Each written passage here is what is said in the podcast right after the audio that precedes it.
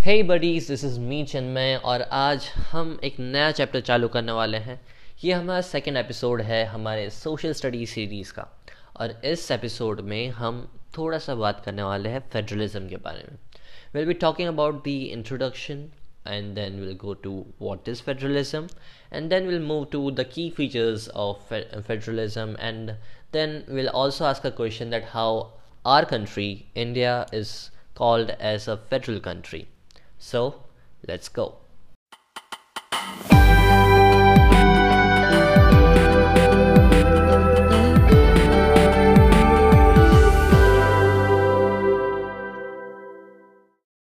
So chapter start करने से पहले हमें चैप्टर का मतलब जानना चाहिए कि चैप्टर कहना क्या चाहता है चैप्टर किसके बारे में है so the chapter's name is federalism और फेडरलिज्म वर्ड जो है, वो लगता है कि हाँ ये कोई और वर्ड से डिराइव किया गया तो वो वर्ड जिससे फेडरलिज्म वर्ड आया है, वो वर्ड है फेडरल और फेडरल का मतलब क्या होता है? If we know the meaning of federal then only will be able to understand the word federalism the meaning of the word federalism so सबसे पहले हम लोग जानते हैं कि फेडरल का मतलब क्या होता है. फेडरल मीन्स हैविंग और relating to a system of government in which several states form a unity but remain independent in internal affairs. बहुत ईजी सा लाइन था, हमें एक बार में समझ में आ गया। क्या है? जब बहुत सारे स्टेट्स या तो several states as the line has to say us when several states come together when they unite but they functions they function independently in the internal affairs then this phenomena is called federal अब federalism का मतलब क्या होता है? Federalism का भी एक definition है। अगर आप बुक के हिसाब से जाओ तो बुक का डेफिनेशन होता है federal is a federalism is a system of government in which the power is between divided between a central authority and various constituent units of the country but इसको अगर और अपग्रेड किया जाए ये definition को तो ऐसा कह सकते हैं। It is a mode of political organization that unites separate और अदर पॉलिटीज़ पॉलिटीज़ मतलब होता है कोई भी स्टेट्स ठीक है? With an overarching political system in a way that allows each to maintain its own integrity. Okay okay, तो इससे हमें ये समझ में आता है कि ये थोड़ा सा और थोड़ा मच्योर टाइप का डेफिनेशन लगता है और अगर आप ये अपने आंसर में लिखोगे तो आपका आंसर निखर के आएगा। तो ये सेम मीनिंग है सेम मीनिंग है ठीक है? लेकिन यहाँ पे कुछ कुछ ऐसे वर्ड्स हैं जो हाईलाइट हो जाते हैं जैसे ओवर है ठीक है? इंटीग्रिटी है पॉलिटीज़ है, ये सब वर्ड्स जो है वो आपके आंसर को निखारते हैं।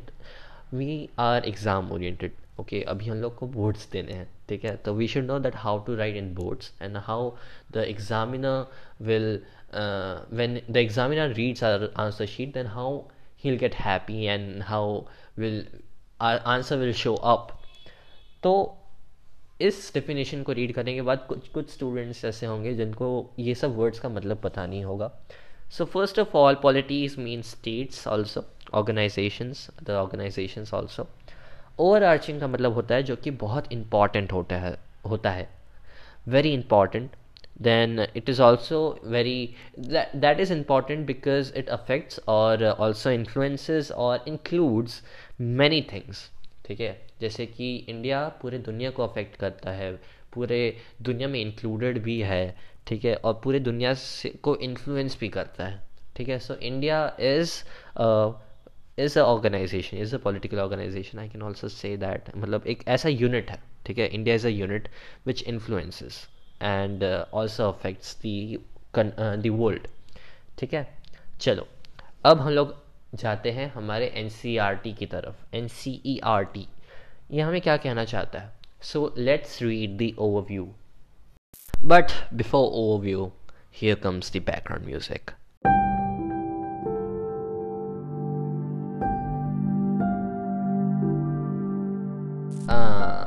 ये हुई ना बात ठीक है तो चलो अब ओवरव्यू पढ़ते हैं In the previous chapter, we noted that vertical division of power sharing among different levels of governments is one of the major forms of power sharing in modern democracies. In this chapter, we focus on this form of power sharing. It is most commonly referred to as federalism. We begin by describing federalism in general terms. The rest of the chapter tries to understand the theory and practice of federalism in India. A discussion of the federal constitutional provisions is formed by an analysis of the polity, policies and politics politics politics that has strengthened federalism in practice. Towards the end of the chapter, we turn to the local government and a new third tier of Indian federalism.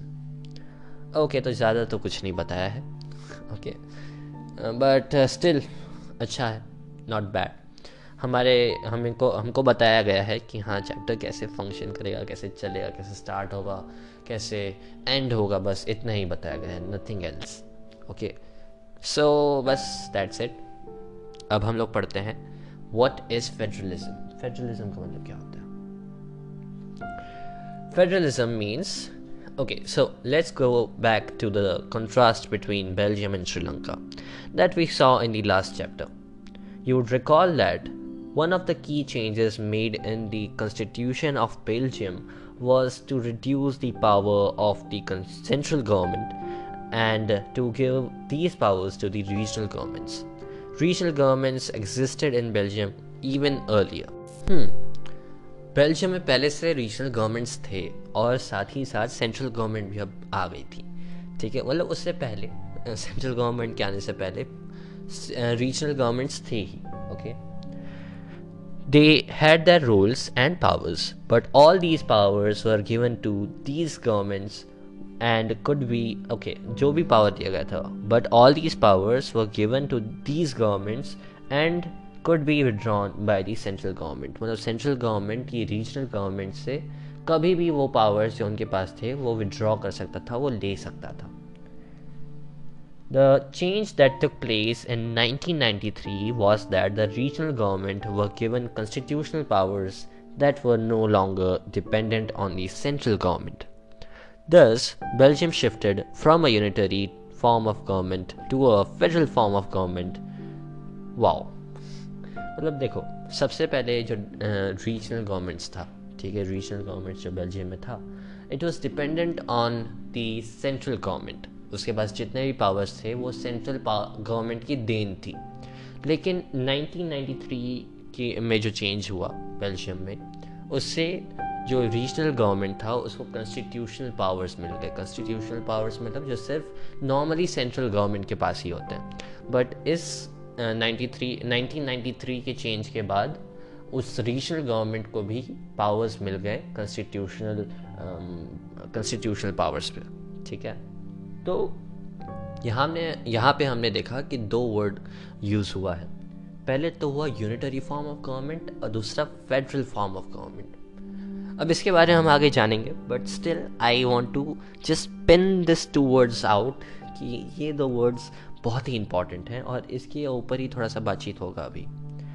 So let's go further and read more Sri Lanka continues to be for all practical purposes a unitary system where the national government has all the powers. Tamil leaders want Sri Lanka to be a federal system.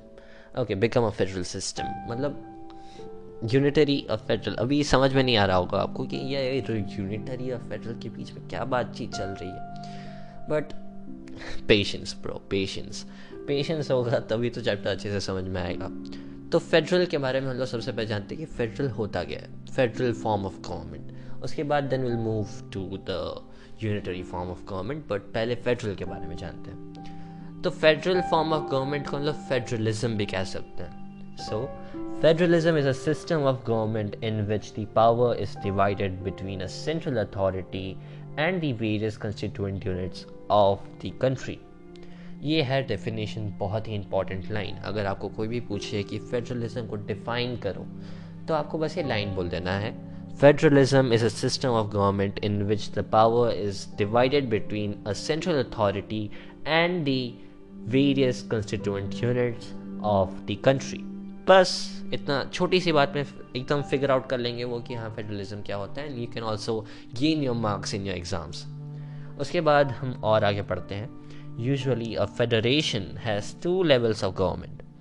One is the government that is for the entire, entire country, that is usually responsible for a few subjects of common national interest.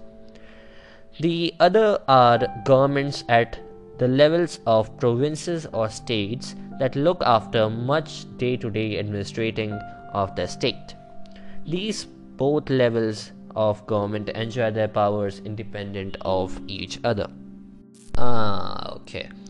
तो इतना सारा पढ़ने के बाद एक ही चीज़ समझ में आ रहा है कि फेडरलिज्म थोड़ा अच्छा लग रहा है पढ़ के फेडरलिज्म का मतलब क्या होता है there are levels of government which is central government and state government mainly दो होते हैं लेकिन कोई कोई कंट्रीज़ जैसे हमारे इंडिया में तीन है तीन मतलब हमारे इंडिया में सेंट्रल गवर्नमेंट है स्टेट गवर्नमेंट है और लोकल गवर्नमेंट है। लोकल गवर्नमेंट में हमारे म्यूनिसिपैलिटी और पंचायत सब आ जाते हैं। सेंट्रल गवर्नमेंट के पास अपने पावर्स हैं।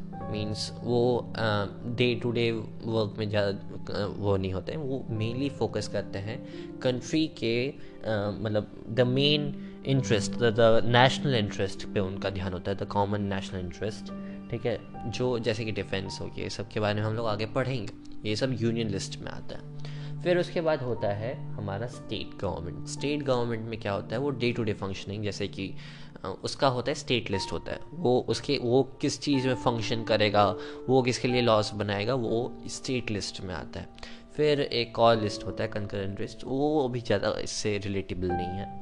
फिर हमारा वैसे ही लोकल गवर्नमेंट जिसमें हमारे पंचायत आ जाते हैं और म्यूनसिपैलिटी आ जाते हैं, वो लोग के भी कुछ कुछ होते हैं। लेकिन it is not specified in N C R T this year which is tenth अभी तो नहीं ज़्यादा स्पेसिफाइड है।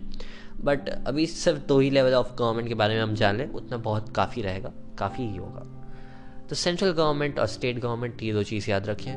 वो करते क्या हैं, किस किस चीज़ में उनको लॉज बनाए जाते हैं बनाने होते हैं, या तो किस किस चीज़ में उनका डिस्कशन होता है, ये सब हम हम आगे पढ़ेंगे।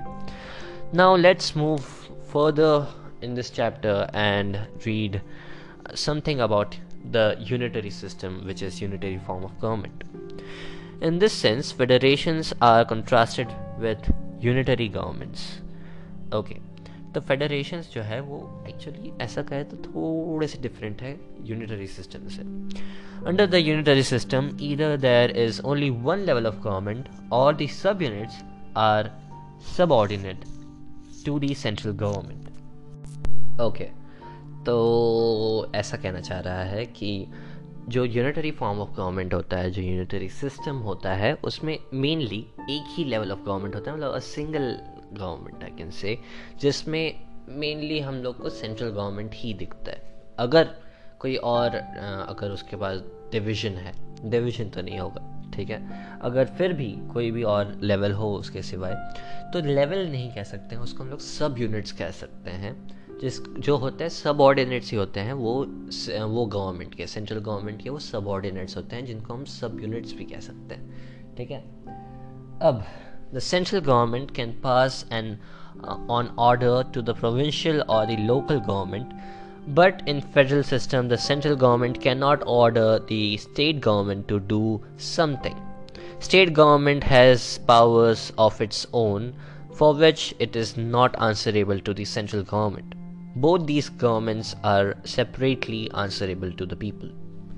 Okay, बहुत ही अच्छा लाइन था ये देखो यूनिटरी फॉर्म ऑफ़ गवर्नमेंट में क्या होता है? यूनिटरी सिस्टम में क्या होता है? जो सेंट्रल गवर्नमेंट बोलता है, वो पूरे कंट्री को मानना पड़ता है। Means it can also be called as a dictatorship और हमारे पास, हमारा federal system means the federalism में क्या होता है? फेडरल फेडरल सिस्टम में होता है कि अगर सेंट्रल गवर्नमेंट कोई लॉ बना रहा है और वो चाहता है कि वो कंट्री में फ़ंक्शन करे तो स्टेट गवर्नमेंट में जब उसको मतलब स्टेट में जब उसको फ़ंक्शन करना हो तो वो स्टेट गवर्नमेंट को फोर्स नहीं कर सकता है कि हाँ आपके आपके स्टेट में ये लॉ फ़ंक्शन करेगा। स्टेट गवर्नमेंट यहाँ पे बहुत ही इंपॉर्टेंट होता है, क्योंकि स्टेट गवर्नमेंट अगर चाहे तो वो लॉ को अपने स्टेट में फ़ंक्शन करने दे सकता है। और अगर उसको, उस लॉ में कोई प्रॉब्लम लगती है, या तो उसको लगता है कि नहीं, ये नहीं चाहता हूँ मैं अपने कंट्री अपने स्टेट में फ़ंक्शन करने दे नहीं देना चाहता हूँ मैं तो वो नहीं भी देगा। और अगर वो जो सेंट्रल गवर्नमेंट है, वो उसको क्वेश्चन नहीं कर सकता है कि तुम क्यों नहीं करने दे रहे हो फ़ंक्शन इतना अच्छा तो लॉ है यार, क्या प्रॉब्लम है तुमको? तो स्टेट गवर्नमेंट बोलेगा भाई, मेरी मर्ज़ी, मेरा स्टेट मेरी मर्ज़ी, ठीक है? I am not answerable to you okay okay मज़ा है तो अब let's change and come to a new part which is the key features और द की हाँ की फीचर्स ही कहूँगा मैं वैसे तो। Key features of federalism key features of federalism क्या होता है? कैसे पता चलता है कि कंट्री फेडरल है? ठीक है? What are the characteristics of a country to be called as a federal country और it has federalism in it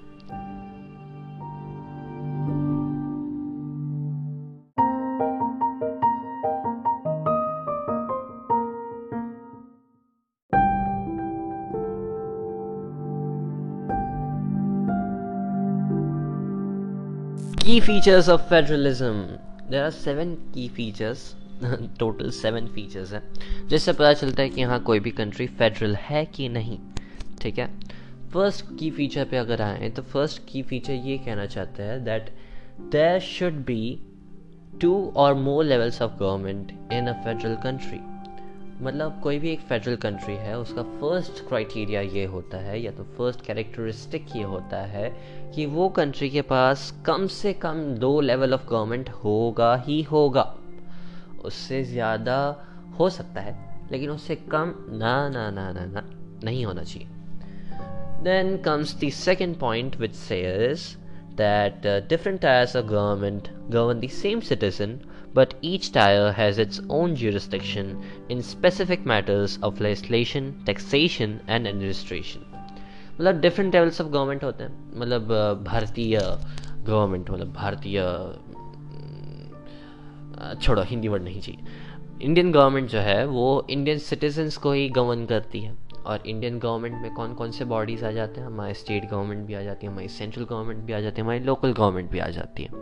लेकिन आपको you are a citizen of India okay you are citizen of India आपको मोदी जी मतलब central government भी आ, कर रहे हैं govern अब के C M if you are in state तो वो स्टेट के सी एम जो हैं वो भी आपको गवर्न कर रहे हैं एक तरह से? मीन्स वो अपने गवर्नमेंट के थ्रू आपको गवर्न कर रहे हैं मतलब स्टेट गवर्नमेंट के थ्रू आपको गवर्न कर रहे हैं. और वहीं आप जिस लोकेलिटी में रहते हो उस लोकेलिटी का भी एक हेड होगा जो उस लोकल गवर्नमेंट के थ्रू आपको हेल्प कर रहा है या तो आपको सर्व कर रहा है, ठीक है? और हर एक लेवल पे एक कोर्ट होता है, एक जूरिस्टिक्शन होता है। आप कोई भी जगह पे रह रहे हो, आप कोई भी लोकेलिटी में रहते हो, आप कोई भी सिटी में रहते हो, वहाँ पे एक कोर्ट होगा। और वो कोर्ट हमारा it is specified as a jurisdiction और अलग अलग लेवल्स पे अलग अलग कोर्ट्स होते हैं। सबसे हाईएस्ट लेवल ऑफ़ कोर्ट हमारे इंडिया में सुप्रीम कोर्ट है। ठीक है लोकल कोर्ट फिर स्टेट कोर्ट फिर सुप्रीम कोर्ट आता है means there are levels of jurisdiction with the levels of government different levels of government also have different jurisdiction and uh, legislation and taxation and also administration तो ये था हमारा second point now let's come to the third point which is that jurisdictions uh, the jurisdictions of the respective levels of or tiers of government are specified in the constitution so existence and the authority of each tier is govern of government is constitutionally guaranteed so so, ये point ये कहना चाहता है कि जितने भी jurisdiction है जितने भी कोर्ट्स हैं वो फंक्शन करते हैं कॉन्स्टिट्यूशनल मतलब कॉन्स्टिट्यूशन के अंडर ही अंडर ठीक है मतलब कॉन्स्टिट्यूशन के कॉन्स्टिट्यूशन को देखते हुए ही वो फ़ंक्शन करेंगे। उसके अब वो नहीं जा सकते। मतलब उसको पार करके अपना ही कोई रूल बना के कोई कोर्ट नहीं चल सकता है। और यही कॉन्स्टिट्यूशन ही उनको पकड़ के रखता है कि हाँ वो अपने अपने आ, मतलब पावर्स का मिसयूज़ ना करें। इसीलिए हम ऐसा कहते हैं इसलिए वर्ड भी इसमें ऐसा यूज़ किया गया है that the each tier of government is constitutionally guaranteed मतलब कॉन्स्टिट्यूशन उसके ऊपर ध्यान रखता है। Then comes point number four which is the fundamental provision of constitution cannot be unilaterally change by one level of government such changes require a consent of both the levels of government अच्छा। तो ये ऐसा कहना चाह रहा है कि कोई भी लेवल ऑफ़ गवर्नमेंट है, अगर सपोज़ आपके लोकल गवर्नमेंट में ऐसा कोई केस हो गया। जिसमें अगर आपको जीतना है तो लॉ के खिलाफ जाना पड़ेगा। तो वो जो लोकल गवर्नमेंट का जो कोर्ट है, वो गवर्नमेंट मतलब कॉन्स्टिट्यूशन को चेंज नहीं कर सकता है। अगर उसको चेंज करना है तो उसको स्टेट गवर्नमेंट और सेंट्रल गवर्नमेंट की कंसेंट चाहिए होगी। कंसेंट मतलब मंजूरी। अगर कोई भी अमेंडमेंट चाहिए तो अमेंडमेंट लाना इतना आसान थोड़ी ना है। चेंज कॉन्स्टिट्यूशन को चेंज करना है। भाई जिससे पूरा कंट्री चल रहा है जिससे हर एक सिटीजन्स जो हैं कंट्री के, वो वो एक लॉ है मींस जिसके ऊपर पूरा कंट्री फ़ंक्शन करे it is a book of rules ठीक है? इसीलिए उसको चेंज करना तो एक आसान बात नहीं है। तो it can not be change unilaterally it is not easy इसीलिए कोई भी अगर चेंज लाना है, कोई भी मतलब हमारे कॉन्स्टिट्यूशन में तो उसके लिए बहुत सारे डिस्कशंस होते हैं, बहुत सारे means you need that consent okay consent of what consent of all the levels of government all the tiers of government and every every leader every leader of every level of government मतलब बहुत ही complex चीज़ है वो, बहुत ही intense चीज़ है वो। अगर कोई भी अमेंडमेंट करना है तो वो बहुत ही मुश्किल से होता है। यू वॉन्ट सी दैट हाँ आज सुबह हुई और हाँ अरे, ये आर्टिकल को बदल दिया गया। अरे, भाई भाई भाई भाई चेंज ही हो रहा है रोज़। ऐसे थोड़ी ना होता है।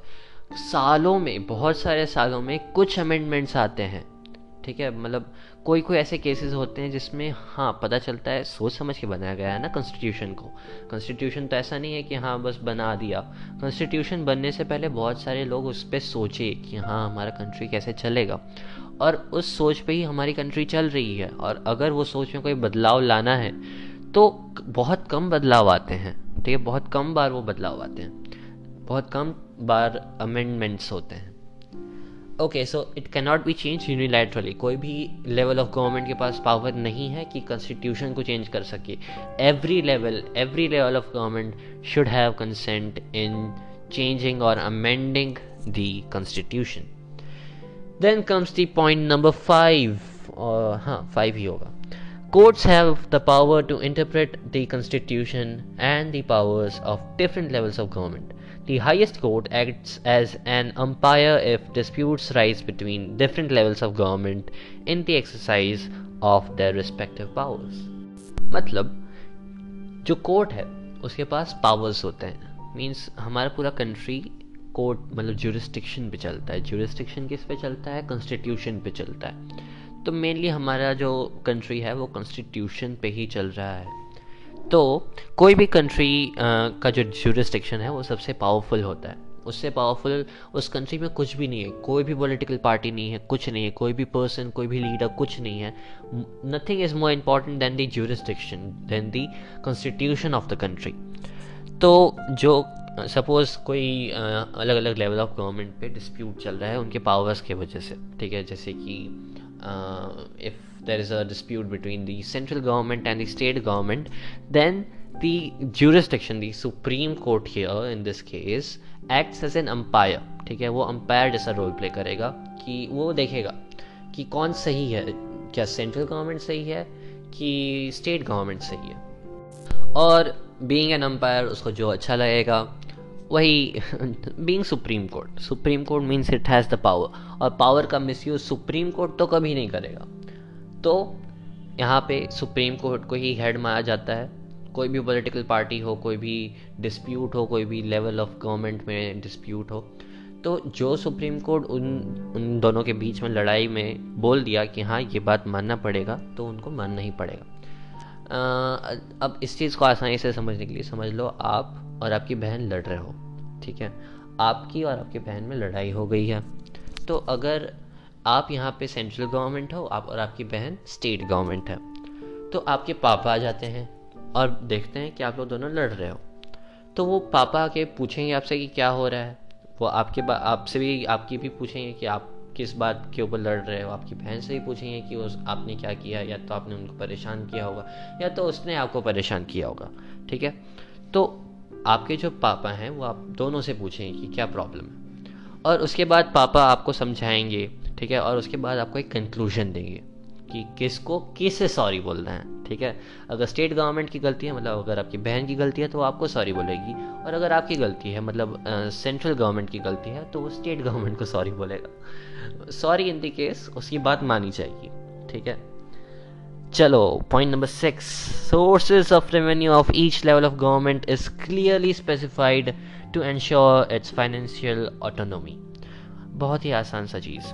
कोई भी चीज़ है, वो बहुत, देखो, कोई भी लेवल ऑफ़ गवर्नमेंट होता है, उसको कुछ अमाउंट ऑफ़ मनी दी जाती है और उसका एक कच्चा चिट्ठा गवर्नमेंट के पास होता है द सेंट्रल गवर्नमेंट और the supreme court court has it ठीक है? मतलब होता है, उसका एक मतलब रिकॉर्ड होता है, ठीक है? कच्चा चिट्ठा नहीं कह सकते, पक्का चिट्ठा होता है वो, एकदम पक्का चिट्ठा मतलब है।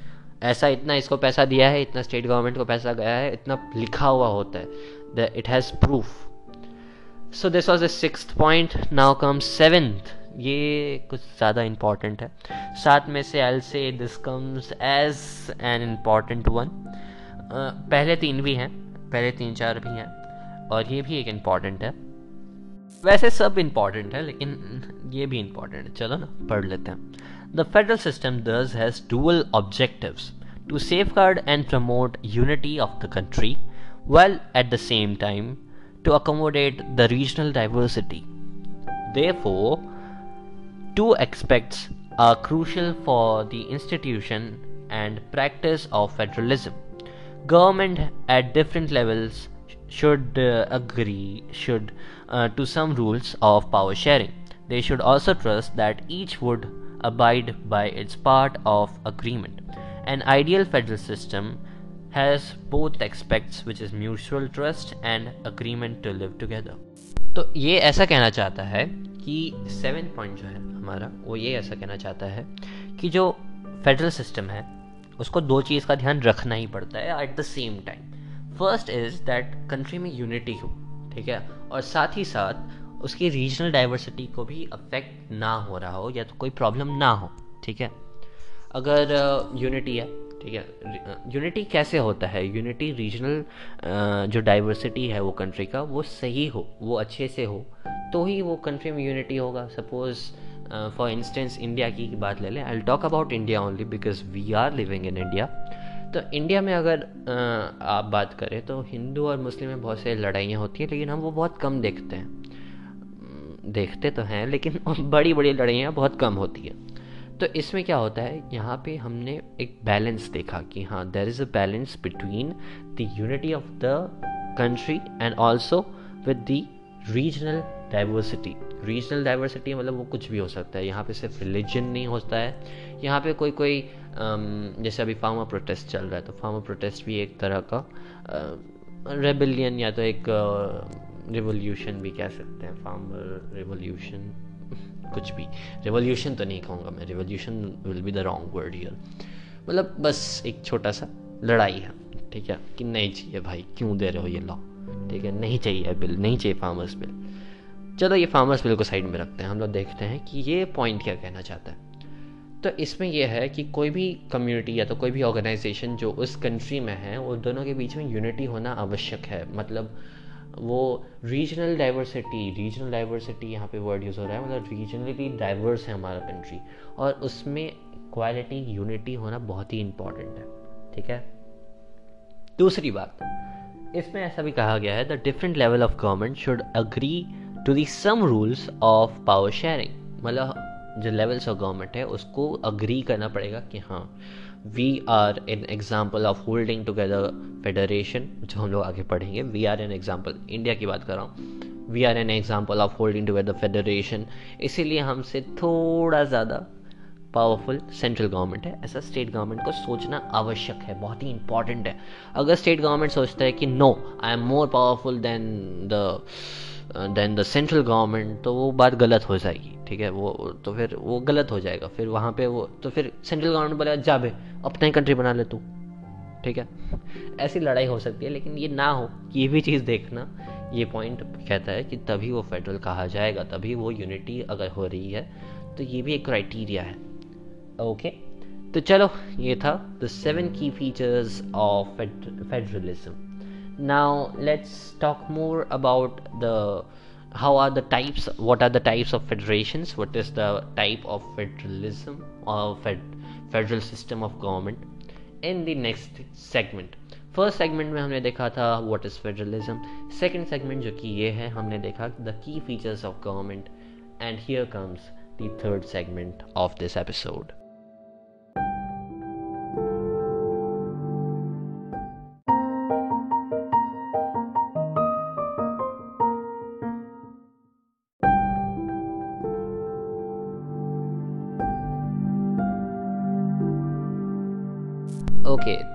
अब हम, हमारे थर्ड सेगमेंट पे आते हैं, जिसमें हम बात करने वाले हैं दो चीज़ के बारे में।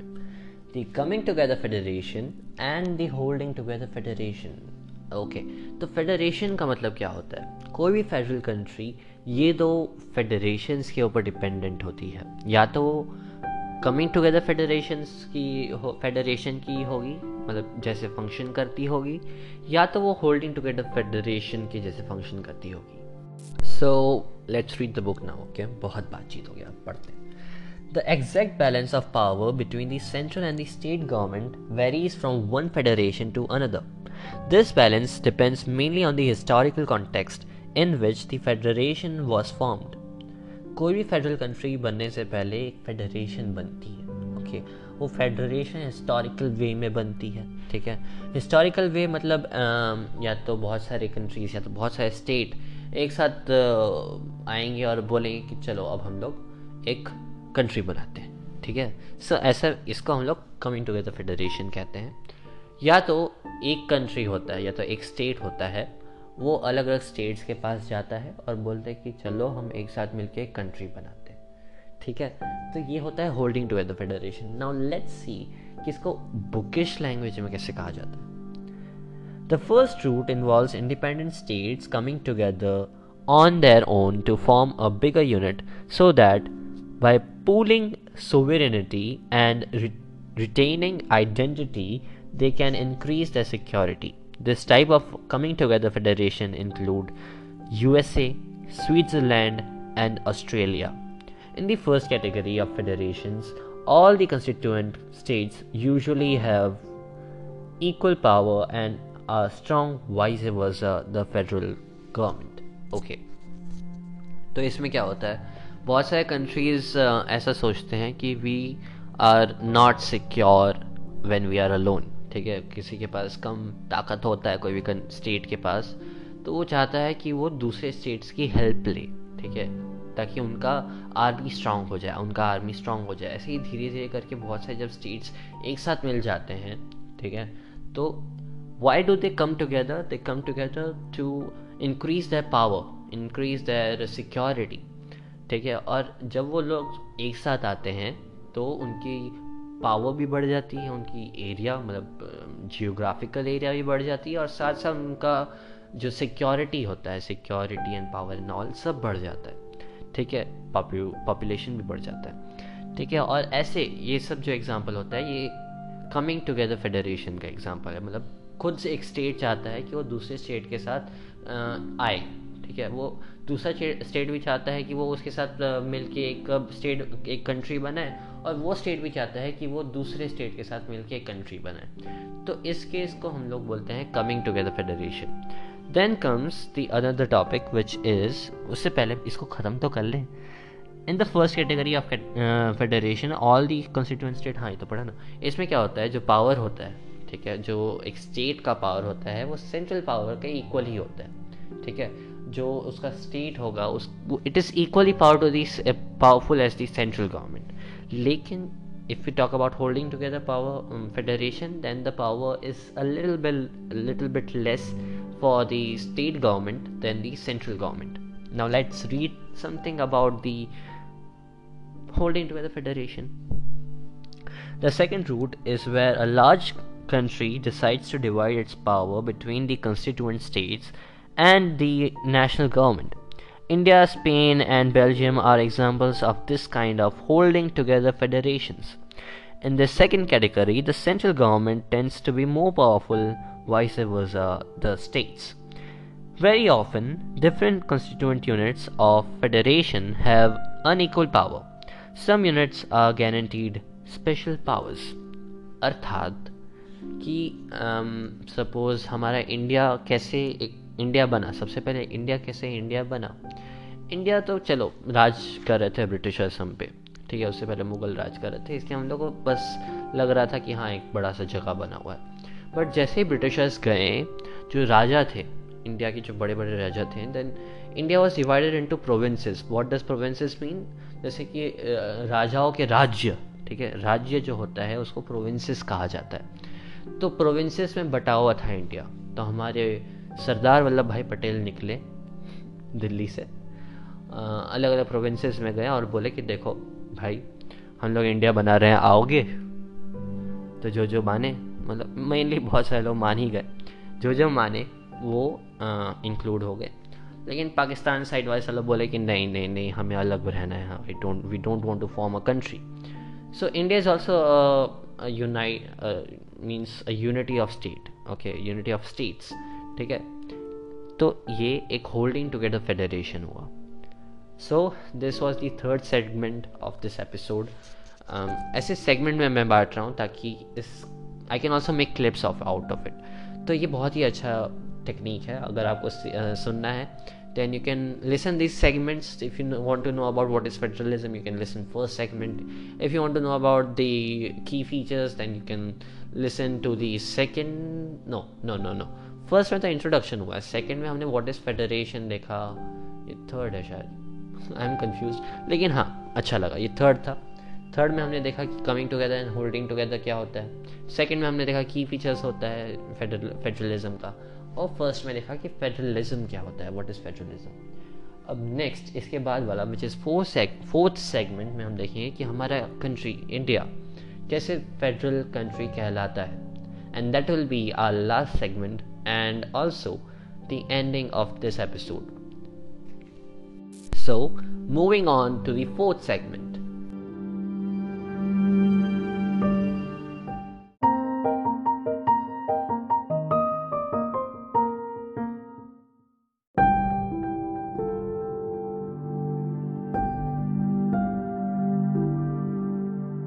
What makes India a federal country India को हम लोग फेडरल कंट्री कैसे कह सकते हैं क्या इंडिया एक फेडरल कंट्री है है लेकिन कैसे है हम जानते हैं अब पढ़ के एन को We have earlier seen how small countries like Belgium and Sri Lanka face so many problems of managing diversity. What about a vast country like India? With so many languages, religions, and also regions. What are power sharing arrangements in our country India में इतने सारे लोग इतने तरह तरह के लोग हैं इतने तरह तरह के लैंग्वेजेस हैं इतने तरह तरह के रीजन्स हैं। और India we can say it is a diverse country और ये डाइवर्सिटी को इंडिया uh, कैसे डील किया कैसे उसको संभाला कैसे मैनेज किया? Okay let us begin with the constitution India had emerged as an independent nation after a painful and bloody partition. Soon after independence, several princely states became a part of the country. The constitution declared India as a union of states. Although it did not use the word federation, the Indian Union is based on the principles of federalism. Indian constitution में कहीं federation word use नहीं हुआ है but still it is said that it is a union India is a union of states जो कि एक तरह से फेडरलिज्म ही हुआ। Let us go back to seven features of federalism mentioned above we can see that all the three features apply to the provisions of the Indian constitution Indian constitution के बारे में जो तीन पॉइंट्स थे मतलब तीन फीचर्स थे, वो टोटली हमारे कॉन्स्टिट्यूशन कॉन्स्टिट्यूशन से मैच करते हैं अप्लाई होते हैं। The constitution originally provided for a two-tier government system system of government. The union government or what we call as the central government representing the union of india and the state governments. Later a third tier of federalism was also added in the form of panchayat and municipalities. As in any federation these different tiers enjoy a separate jurisdiction jurisdiction मतलब हर, जैसे मैंने कहा था पहले jurisdiction अलग अलग levels पे अलग अलग लेवल ऑफ़ गवर्नमेंट के पास अलग अलग जूरिस्टिक्शन होते हैं, अपना जूरिस्टिक्शन होता है। The constitution clearly provided a three fold distribution of legislative powers between the union government and the state government thus it contains three lists तो कॉन्स्टिट्यूशन जो है, उसने हर एक लेवल ऑफ़ गवर्नमेंट को लिस्ट दिए हैं जिनके ऊपर वो लोग फ़ंक्शन करते हैं। मतलब लेजिस्लेटिव पावर्स भी होता है वो। वो लिस्ट क्या है? उन लोग के लेजिस्लेटिव पावर्स हैं। और डस लेजिस्लेटिव पावर मीन कि कैसे लॉ बनाए, वो सब जो चीज़ होता है ना, उसको हम लेजिस्लेटिव पावर बोलते हैं। तो सबसे पहले आता है ये तीन लिस्ट में से सबसे पहला लिस्ट होता है यूनियन लिस्ट अब मैं पहले ही बता दूँ, ये तीन list these three list are very important पूरे चैप्टर में अगर कुछ इंपॉर्टेंट है तो व्हाट इज़ फेडरलिज्म सबसे पहले वो डिफिनीशन फिर उसके बाद आते की फीचर्स अगर सातों सात याद हो तो अच्छा नहीं तो पाँच भी याद रखोगे तो चलेगा। नॉट अ बिग डील लेकिन सात याद रखो तो बेस्ट और फिर आता है ये तीन लिस्ट बहुत ही इंपॉर्टेंट लिस्ट है। याद रख लो भाई, बहुत इंपॉर्टेंट है। ईजी भी है ईजी भी है, याद रह जाएगा। Union list first of all let's read this includes subjects of national importance such as defense of the country, foreign affairs, banking, communications, and currency. They are included in the list because we need a uniform policy on these matters throughout the country. The union government alone can make laws relating to the to the subjects mentioned in the union list. Union list as the name suggest मतलब पूरा union of the state है, वो जब मिल के कोई चीज़ के साथ deal करते जैसे कि एक कंट्री के ऊपर ही अटैक होगा ना, कोई भी एक कंट्री दूसरे कंट्री के ऊपर अटैक करता है। आप ऐसा नहीं सुना होगा कि एक स्टेट दूसरे स्टेट के ऊपर अटैक कर रहा है इंडिया के अंदर ही अंदर लड़ाई नहीं होगी। अगर डाइवर्सिटी है तो ठीक है इंडिया अगर अच्छे से सात फीचर्स का ध्यान रख रहा है तो ठीक है, लेकिन मेजरली एक कंट्री दूसरे कंट्री के ऊपर अटैक करता है। तो वो उधर में डिफेंस होता है, उधर डिफेंस की बात आ जाती है। तो पूरा कंट्री मतलब सब स्टेट एक साथ मिलके यूनाइट होके, एक यूनियन बना के उस चीज़ से, उस चीज़ पे बात करते हैं। मतलब डिफेंस से बात करते हैं और डिफेंस का ख्याल रखते हैं, उस पर लॉज बनाते हैं। ठीक है? तो डिफेंस एक ऐसा एग्ज़ाम्पल हो गया, फिर फॉरेन अफेयर्स है। सिमिलर वे में वो भी है। ठीक है? फिर बैंकिंग हो गया। और साथ ही साथ कम्युनिकेशन एंड करेंसी भी हो गया। पूरे इंडिया में एक ही करेंसी चलता है। गांधी जी हर एक नोट पे हैं इंडिया के। चाहे वो नोट गुजरात में हो, राजस्थान में हो, पंजाब में हो, कश्मीर में हो यूपी में हो, बिहार में हो, जहाँ भी हो इंडिया में जहाँ भी हो, वो करेंसी इंडिया की करेंसी है। कोई स्टेट की करेंसी नहीं। इसीलिए currency is also a union matter and thus it is included in the union list then comes the second list which is state list अब ये स्टेट लिस्ट क्या होता है? यूनियन लिस्ट मतलब पूरे कंट्री के बारे में। पूरा कंट्री मतलब जो सेंट्रल गवर्नमेंट है, वो उसे डील करता है, उसके ऊपर लॉज बनाते हैं, वो सब छोटे छोटे एक दो पर्टिकुलर चीज़ों पे मतलब जैसे कि डिफेंस और वो सब जो मैंने बताया। स्टेट क्या होता है? जो चीज़, वो बड़ी बड़ी चीज़ों से थोड़ी ही छोटी होती है। जैसे कि स्टेट लिस्ट में आ जाता है हमारा agriculture trade and all so let's read this कि एन में क्या लिखा हुआ है। State list contains subjects of state and local importance such as police, trade, commerce, agriculture, and irrigation. The state government alone can make laws relating to the subjects to the subjects mentioned in the state list. बहुत ही आसान ये तो उससे भी आसान है जैसे कि सेंट्रल गवर्नमेंट ये डिफेंस डिफेंस करेंसी ये सब के ऊपर फॉरेन अफेयर्स मैं फिर बार बार ये क्यों बोल रहा हूँ याद रहे आपको ठीक है फॉरेन अफेयर्स फिर बैंकिंग फिर हमारा डिफेंस, फिर हमारा करेंसी, फिर हमारा कम्युनिकेशन ये चीज़ याद रखो यूनियन लिस्ट में आता है। स्टेट लिस्ट में आता है एग्रीकल्चर एंड इरीगेशन फिर आता है कॉमर्स फिर आता है ट्रेड फिर आता है हमारा पुलिस ठीक है? तो ये चार चीज़ इसमें, चार नहीं, पाँच भी कह दो। ठीक है? एग्रीकल्चर एंड इरीगेशन को अलग अलग कर दो तो। ओके?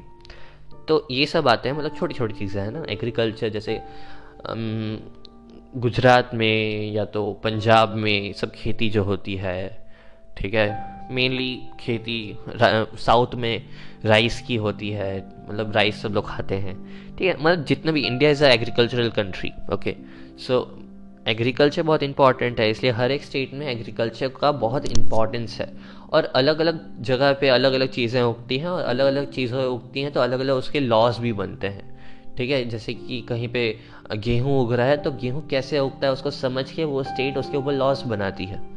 ठीक है, वैसे इंडिया इंडिया एकदम लॉ नहीं बना सकता है। स्टेट में कौन सा खेत है, कैसे खेत, कैसे उधर में अनाज उग रहे हैं, कैसे उधर में एग्रीकल्चर है, उसके हिसाब से वहाँ पे लॉस बनते हैं। ठीक है, इसलिए अलग अलग क्राइटेरियाज होते हैं एक लॉ बनने के लिए। इसलिए स्टेट में हमारा इरिगेशन और और एग्रीकल्चर आता है कॉमर्स आ जाता है ट्रेड आता है पुलिस आता है। आप देखोगे, पूरे इंडिया में पुलिस का जो यूनिफॉर्म है, वो actually brownish light brown colour type का है, ठीक है? लेकिन आप बंगाल जब जाते हो तो वहाँ पे साला वाइट कलर का पहनते हैं वाइट कलर का यूनिफॉर्म होता है वहाँ की पुलिस का। तो इससे हमें क्या पता चलता है कि उधर वो एक स्टेट है West Bengal is a state तो वहाँ पे जो लॉ है पुलिस के लिए मतलब पुलिस के बारे में जो यूनिफॉर्म और वो सब है, वो उस स्टेट की गवर्नमेंट बनाई हुई है। पूरे इंडिया के पुलिस का एक यूनिफॉर्म नहीं होता है। डिफेंस अगर आर्मी की बात करो इंडियन आर्मी की बात करो तो उनका एक ही यूनिफॉर्म होगा, चाहे वो वेस्ट बंगाल हो या तो कोई भी पार्ट हो इंडिया का। लेकिन जब पुलिस की बात आती है तो वेस्ट बंगाल के पुलिस का यूनिफॉर्म अलग होता है, बाकी सब स्टेट का अलग भी होता है, ठीक है? डिफरेंस फिर आता है concurrent list this is third list concurrent list include subject of common interest to both the union government as well as the state such as education forest okay trade unions marriage and adoption and succession okay education मतलब ये क्या हुआ? Education में ये concurrent list सबसे पहले क्या होता है? कंकरेंट लिस्ट ऐसा लिस्ट होता है जिसके ऊपर दोनों सेंट्रल गवर्नमेंट और स्टेट गवर्नमेंट दोनों का अधिकार होता है। वो लोग दोनों इस ची, इन चीज़ों के ऊपर लॉ बना सकते हैं। और ये चीज़ें क्या होती हैं? एजुकेशन होता है फॉरेस्ट होता है ट्रेड यूनियंस होता है मैरिज होता है अडॉप्शन होता है और सक्सेशन होता है। एक एक चीज़ को पकड़ते हैं। एजुकेशन सपोज़ अगर आ, कोई स्टेट ले लो तो स्टेट भी एक आ, अपने एजुकेशन के बारे में लॉ बना सकता है और साथ ही साथ एजुकेशन पॉलिसी, जैसे कि अभी हाल ही में आया था education policy new education policy वो सेंट्रल गवर्नमेंट से आया था, ठीक है? सिमिलर वे में अगर कोई कंट्री चाहता है तो अपने एजुकेशन में डिफरेंसेस ला सकता है। It can also make some laws on education in the country and the country the central government can also make laws on education then comes forest forest में भी जैसी जैसी जगह पे वो भी डिफर करता है। मेनली स्टेट गवर्नमेंट ही होगा, लेकिन सेंट्रल गवर्नमेंट का भी उसके ऊपर हक होता है। सेंट्रल गवर्नमेंट भी चाहे तो उसके ऊपर एक्शंस ले सकती है उसके ऊपर लॉज बना सकती है। Then comes the trade unions trade unions मतलब क्या हुआ कि ट्रेड कैसे चल रहा है बिजनेसेस एंड ऑल वो भी स्टेट uh, और सेंट्रल uh, दोनों का अधिकार होता है उस पर फिर आते हैं हमारे मैरिज अडॉप्शन एंड सक्सेशन ये क्या होता है? कभी भी किसी की भी शादी होती है तो शादी से पहले वो लोग एक पेपर पे साइन करते हैं एक कोर्ट जाके ठीक है? तो कोर्ट में जाके वो साइन करना क्यों इंपॉर्टेंट है? क्योंकि by the law okay by the law you are now married ये इंपॉर्टेंट होता है, ठीक है? और अगर आपको वो शादी को तोड़ना है मतलब यू वांट डाइवोर्स तो भी वो लॉ के हिसाब से ही होगा, ठीक है? शादी भी लॉ के हिसाब से होता है और डाइवोर्स भी लॉ के हिसाब से होता है और केस भी करना है। तो आप कोर्ट में ही जाओगे, और कोर्ट किससे कनेक्टेड है? Court is connected with the government and government which can be state government also and can also be the central government also ठीक है? अगर आप स्टेट मतलब अपने लोकल गवर्नमेंट में हार गए मतलब लोकल कोर्ट में हार गए तो आप स्टेट कोर्ट में भी जाओगे और उससे उसके बाद आप पूरा सेंट्रल कोर्ट जो होता है, हमारा सुप्रीम कोर्ट जो होता है, उस पर भी जा सकते हो, ठीक है? तो ये भी हो गया। फिर अडॉप्शन आपको किसी को अडॉप्ट करना है, उसके लिए भी पेपर साइन करने पड़ते हैं आपको। लीगली तभी आप किसी को अडॉप्ट कर सकते हो।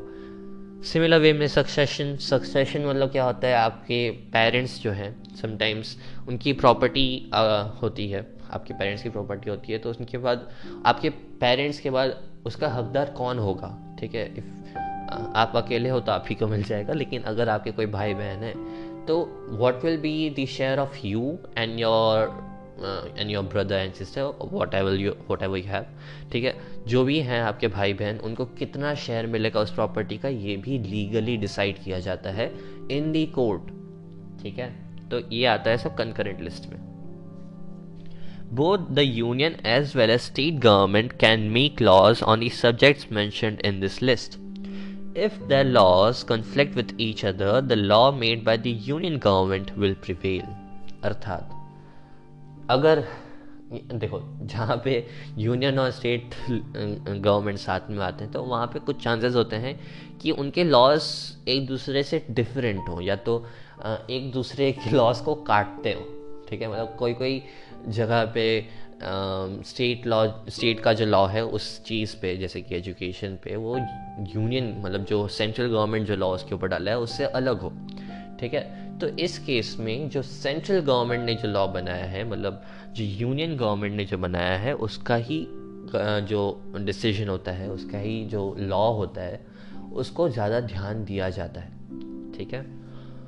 ओके तो ये थे तीन इंपॉर्टेंट लिस्ट्स बहुत ही इंपॉर्टेंट थे। Keep listening to these three list बहुत ही इंपॉर्टेंट है। What about subjects that do not fall in any three categories अब इसमें सब चीज़ थोड़ी ना आ जाता है। बहुत सारी चीज़ें ऐसी हैं जो इसमें नहीं है। और subjects like computer software that come up after the constitution was made constitution जब बना था तब कंप्यूटर्स तो नहीं थे। अब जब कंप्यूटर हैं तो computer cyber security and cyber crime ये सब के बारे में कौन ध्यान रखेगा? According to our constitution, the union government has the power to legislate on these residuary subjects. Wow, ये लाइन भी इंपॉर्टेंट है। क्यों? कॉन्स्टिट्यूशन में ऐसा लिखा गया है कि जो नए नए सिस्टम या तो नए नए ऐसे सेक्टर्स um, या तो फील्ड्स आए जिसमें जो ना ही ये तीन लिस्ट में आते हैं तो उसमें जो हमारा यूनियन गवर्नमेंट है जो सेंट्रल गवर्नमेंट है उसी का ही डिसीज़न माना जाएगा। और ये सब सब्जेक्ट्स को हम लोग बोलते हैं residuary subjects R E S I T U A R Y residuary subjects we noted about the most federations that are formed by holding together do not give equal power to its constituent units. Thus, all states in the Indian Union do not have identical powers. Some states enjoy a special status, like Jammu and Kashmir has its own constitution. Many provisions of the Indian Constitution are not applicable to this state without the approval of the state assembly. Indians who are not permanent residents of this state cannot buy land or house here. Similar special provisions exist in some other states of India as well. There are some units of the Indian Union which enjoy very little power. These are areas which are too small to become an independent state but which do not which could not be emerged as an existing state okay like these areas like chandigarh or lakshadweep or the capital city of delhi are all called union territories. These territories do not have the power of a state. The central government has special powers in running these areas. This sharing of power between the union government and state government is basic to the structure of the constitution. It is not easy to make change to uh, changes to this power sharing agreement or arrangement. Arrangement लिखा हुआ है वैसे agreement मैंने गलत पढ़ लिया. The parliament cannot uh, okay cannot the parliament cannot on its own change this arrangement any change to it has to be first passed by the House of Parliament with the at least two third majority. Then it has to be rectified by the legislature or, of at last half of the total state. The judiciary plays an important role in overseeing the implementation of constitutional provisions and procedures in case of an dispute bet- uh, about the division of power, the higher court and the Supreme Court makes a decision. The union and state governments have the power to raise re- resources by levying taxes in order to carry on the government and the responsibilities assigned to each of them. Wow इतना सारा पढ़ लिया लेकिन कुछ समझाया नहीं भाई तूने समझा रहा हूँ यार शांति शांति देखो इसमें ऐसा कहा गया है कि कॉन्स्टिट्यूशन तो बना हुआ है इंडिया का लेकिन कुछ ऐसे स्टेट्स हैं जिनके पास शायद ज़्यादा ताकत है। जैसे ही जम्मू एंड कश्मीर, जम्मू एंड कश्मीर का अपना कॉन्स्टिट्यूशन है, अपना फ्लैग है, वो कभी भी चाहे तो इंडिया से अलग हो सकता है। लेकिन नहीं, ऐसा थोड़ी ना होगा। कुछ कुछ चीज़ें ऐसी हैं जो उसकी कॉन्स्टिट्यूशन हमारे कॉन्स्टिट्यूशन से कनेक्टेड है मतलब स्टिल देर इज़ यूनिटी ठीक है, इसलिए, इसीलिए कश्मीर इंडिया का पार्ट है, लेकिन हम लोग क्या देखते हैं? पी पाकिस्तान ऑक्यूपाइड कश्मीर मतलब पाकिस्तानी लोग भी कश्मीर में आके उस जगह को ऑक्यूपाई कर लिए हैं। क्यों? क्योंकि प्रॉब्लम था यूनिटी उनकी अच्छे से नहीं हुई थी। That state was not that much united as the other states are in India इसीलिए अभी कश्मीर में इतना प्रॉब्लम होता है। बट जैसे उसके पास ज़्यादा ताकत है, ज़्यादा ताकत मतलब वो कभी भी अलग भी हो सकता है तो कुछ कुछ स्टेट के पास कम भी पावर है। कम पावर जैसे कि हमारा छत्तीसगढ़ है, लक्षद्वीप है, दिल्ली इट्स है। ठीक है? तो ये सबको लोग यूनियन टेरिटरीज बोलते हैं और यूटीज बोलते हैं। ठीक है? यूटीज़ सात यूटीज़ हैं इंडिया में। ठीक है? और ये बहुत ही इंपॉर्टेंट है। इसके ऊपर किसका राज होता है? इसके ऊपर डायरेक्ट सेंट्रल गवर्नमेंट का राज होता है। इसके ऊपर कोई स्टेट नहीं होता है। इसका ध्यान पार्लियामेंट ठीक है? पार्लियामेंट रखती है। पार्लियामेंट मतलब इंडियन प्रेसिडेंट ठीक है? प्रेसिडेंट इनका ध्यान रखता है। इनका हेड प्रेसिडेंट होता है। ना ही पीएम कुछ नहीं। ठीक है? बस दैट वाज इट और अगर कोई डिस्प्यूट होता है कोई भी डिवीज़न ऑफ़ पावर में तो हमारे आ जाते हैं हमारे चचा हमारे हाई कोर्ट चचा हमारे सुप्रीम कोर्ट चचा आ जाते हैं बीच में और वो सब प्रॉब्लम को सॉल्व कर देते हैं। बहुत ही अच्छे हैं वो। बहुत ही ईजी था। So hereby I complete my fourth segment and also this episode in which we talked about what is federalism, then also we talked about key features, then we went to the holding together and coming together federations, and at last, we also talked about that how our country India is a federal country बहुत ही अच्छा लगा मुझे। And हाँ इसमें last topic में हमने बहुत ही इंपॉर्टेंट टॉपिक जो थी यूनियन लिस्ट कंकरेंट लिस्ट और स्टेट लिस्ट के बारे में हमने बात की। बहुत ही इंपॉर्टेंट है वो। ठीक है, इसलिए वो ध्यान से पढ़ना बहुत ही अच्छा है और बहुत ही इंपॉर्टेंट है। एग्ज़ाम में आता ही आता है। ठीक है so that is important and बस दैट वॉज़ इट फेडरलिज्म आधा ख़त्म हुआ है हाँ? पूरा ख़त्म नहीं हुआ है, पूरा ख़त्म होगा इसके बाद वाले एपिसोड में which is episode three of our social studies series this is reach in my signing off please keep waiting episode three आ रहा है. Bye bye